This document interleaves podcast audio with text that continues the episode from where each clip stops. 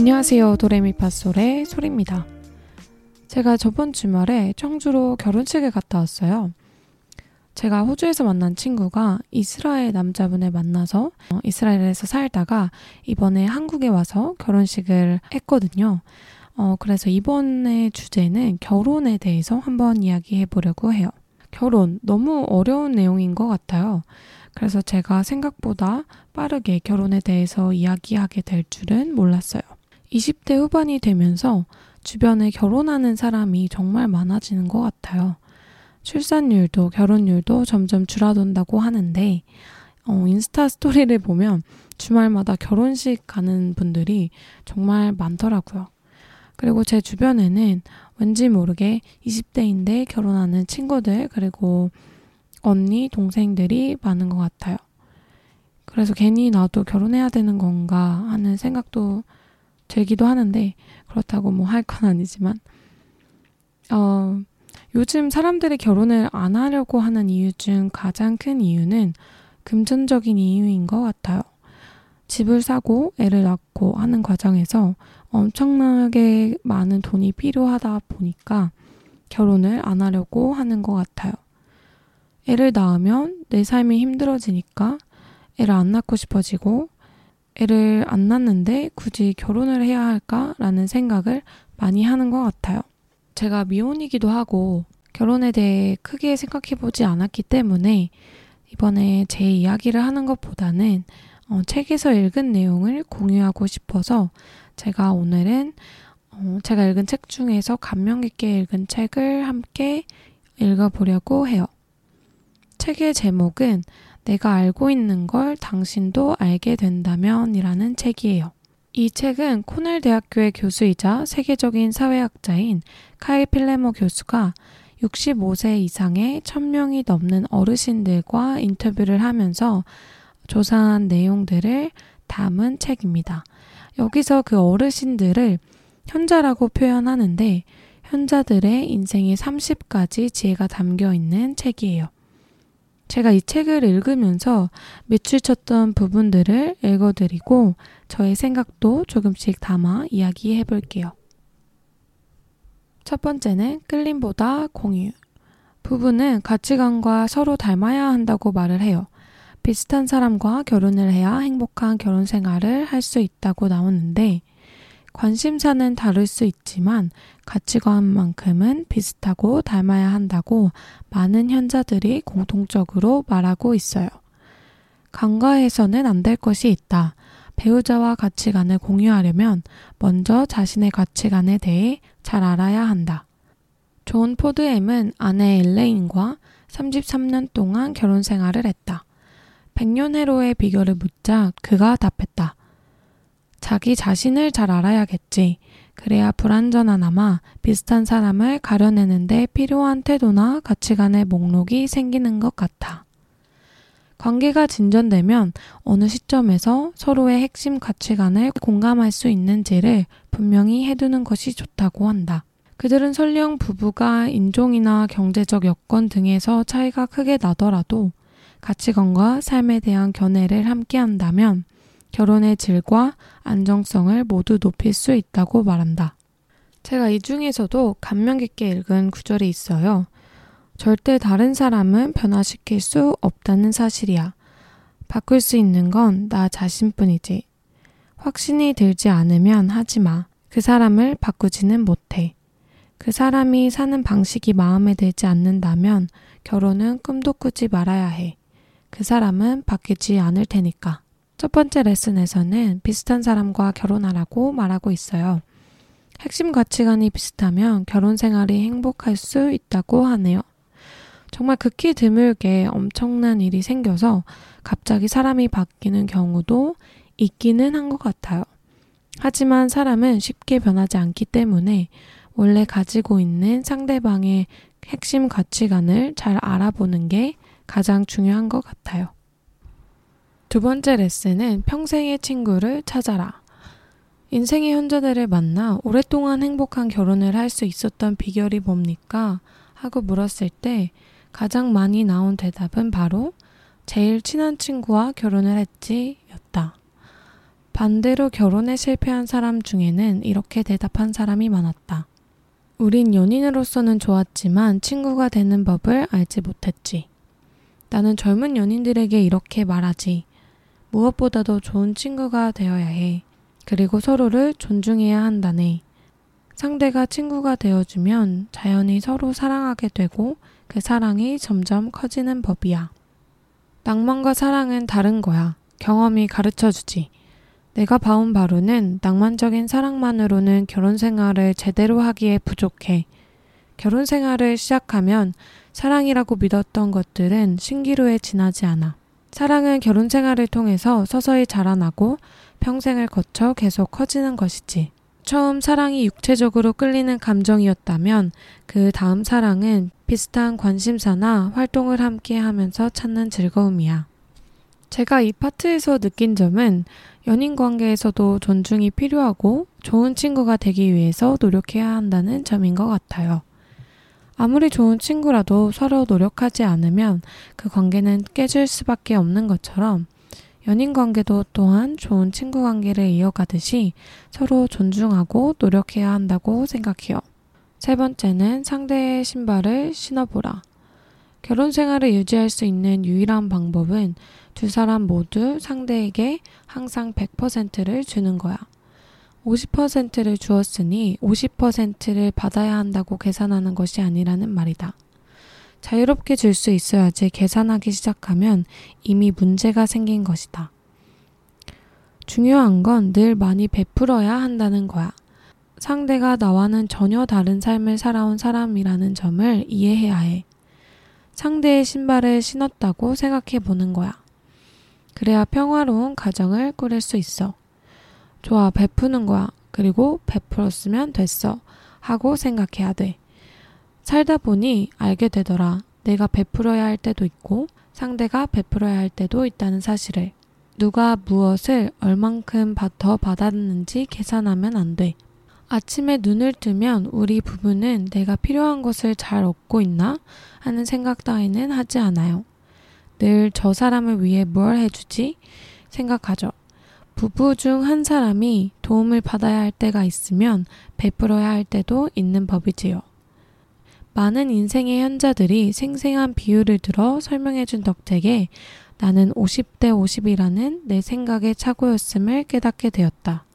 가장 마음에 와닿았던 비유는 한 팀이 되라는 것이었다.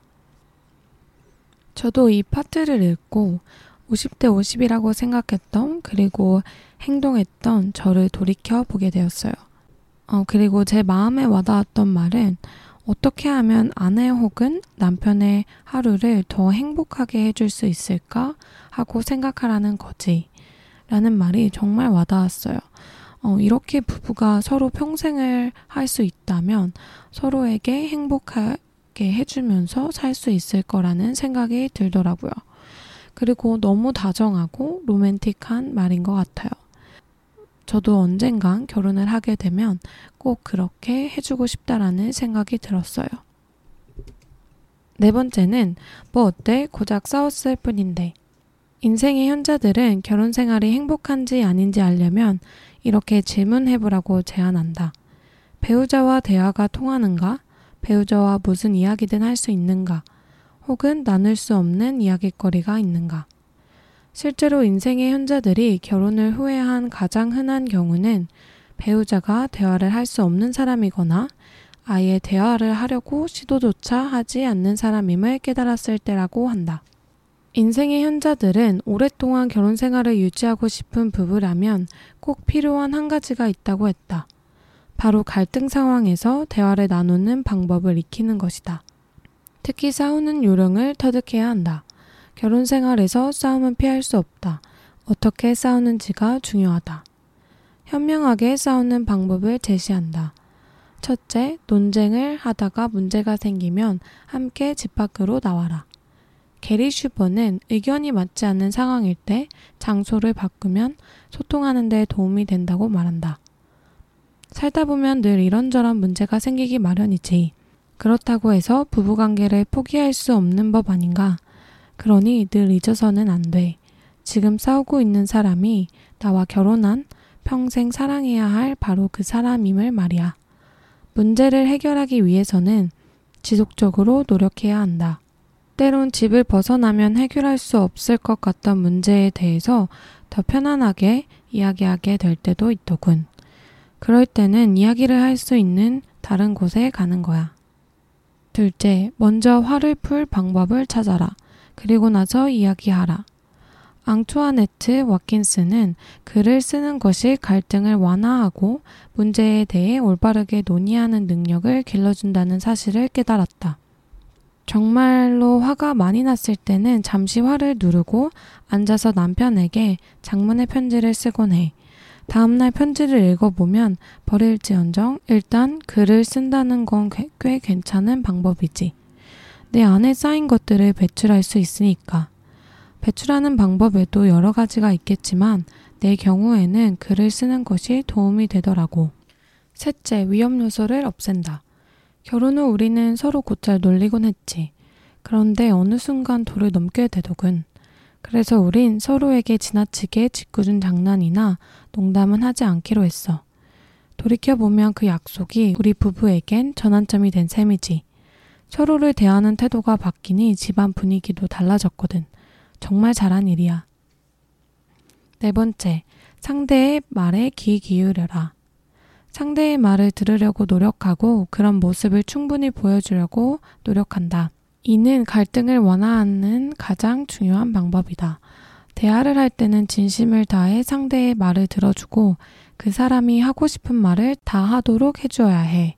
상대가 말을 끝내면 그럼 어떻게 했으면 좋겠어? 라든지 어떤 것이 옳은 방법일까? 하고 물어보는 거지. 연인 관계나 부부 관계에서 싸우는 거는 당연하다고 생각해요. 그런데 어떻게 푸는지, 어떻게 대화를 해 나가는지가 더 중요한 것 같아요. 어, 서로에게 너무 상처 주는 말을 하지 않았으면 하는 바람입니다. 마지막 레슨, 기쁠 때나 슬플 때나. 우리는 좋은 날도 힘든 날도 함께 왔어. 좋은 것도 나쁜 것도 다 삶의 조각들이고 그 조각들이 맞춰져 온전한 삶이 만들어지는 거야. 그 삶은 그 무엇과도 바꿀 수 없단다. 마크는 사람에게 반드시 고난도 포함되어야 하며 고난이 없다면 충분한 삶을 살지 않은 것이라고까지 말한다. 그는 오랫동안 함께한 관계에는 기쁨도 고난도 모두 포함되며 그 관계를 유지하기 위해 충실히 노력할 때 헤아릴 수 없이 큰 보상을 받게 된다고 강조한다. 슬픈 사실은 요즘 젊은이들은 너무 빨리 그리고 너무 쉽게 결혼 생활을 포기해버린다는 거야. 요즘 젊은 친구들은 툭 하면 이렇게 말하지. 이런 결혼은 필요 없어. 이혼할 거야. 우리 세대는 그러지 않았어. 결혼은 지켰지. 우리 세대에는 이혼이라는 말을 쉽게 꺼내지도 않았어. 우린 노력했어. 견뎠고 무던히 애썼지. 그 이후 남편이 이 세상을 뜨기 전까지 20년을 더 살았는데 우리 두 사람 다 행복했어. 남편과 내게는 선물 같은 삶이었지. 현자들의 말에도 동의를 하고 당연히 기쁜 일도 슬픈 일도 함께 하는 거라고 생각해요. 그런데 저는 조금 다르게 생각하는 부분도 있어요. 당연히 노, 서로 노력하고 사는 건 맞지만 정말 아니라고 생각한다면 그때 그만두는 용기도 엄청 대하다, 대단한 일이라고 생각해요. 좋은 결혼 관계를 노력하고 이겨내고 견디고 애쓰는 것도 너무너무 중요하지만 아닌 건 아닐 때도 있다고 말하고 싶어요. 번외 레슨으로 꼭 기억해야 할 것은 화난 채로 잠들지 말라고 해요. 아무리 어떻게 싸우더라도 싸우고 잠들면 안 되고 잠자리에 들 때는 반드시 사랑한다고 말하세요. 이를 부득부득 하면서 말해도 괜찮아요. 꼭 하세요. 말한 대로 될 겁니다. 밤새 무슨 일이 생길지는 아무도 모르니까요. 노인들은 수십 년을 함께한 동반자 곁에서 아침에 눈을 뜨는 것을 기쁨이라고 말한다. 상대에게 상처 주는 말을 하거나 독선적인 자기 합리화로 가슴에 응어리를 품은 채 하루를 마감하기보다는 배우자의 존재 의미를 다시금 확인하고 관계의 회복을 우선해 두어야 한다. 하루의 끝이 인생의 끝이 될 수도 있기 때문이다. 어떤 배우자를 만나야 하는지에 대한 어, 책의 한 파트를 같이 읽어보았는데 어떠셨나요? 이 책에서는 결혼뿐만이 아니라 어, 인생의 다른 부분에 30가지의 지혜들이 나와서 저에게는 정말 많이 도움이 되고 있는 책이에요. 그래서 여러분들도 한번 읽어보셨으면 좋겠어요. 오늘의 TMI는 제가 이 책을 몇 달 전에 읽었는데 본가에 가서 어, 옛날에 산 책들을 가져오려고 집에 잠깐 집에 가서 책을 봤어요. 근데 제가 10년 전에 사놓은 이 똑같은 책이 있더라고요. 정말 놀랐어요. 겹표지가 너무 많이 달라져서 전혀 알아보지 못했었는데, 어, 똑같은 책이 있어서 정말 놀랐습니다. 제가 그 10년 전에 이 책을 잘 읽었다면 저의 인생이 바뀌었을까요? 라는 음, 이런 생각도 하면서 웃음이 나더라고요. 여러분들도 10년 뒤에 이 책을 발견하지 마시고 지금 한번 읽어보세요. 지금까지 도레미파솔의 소리였습니다. 안녕.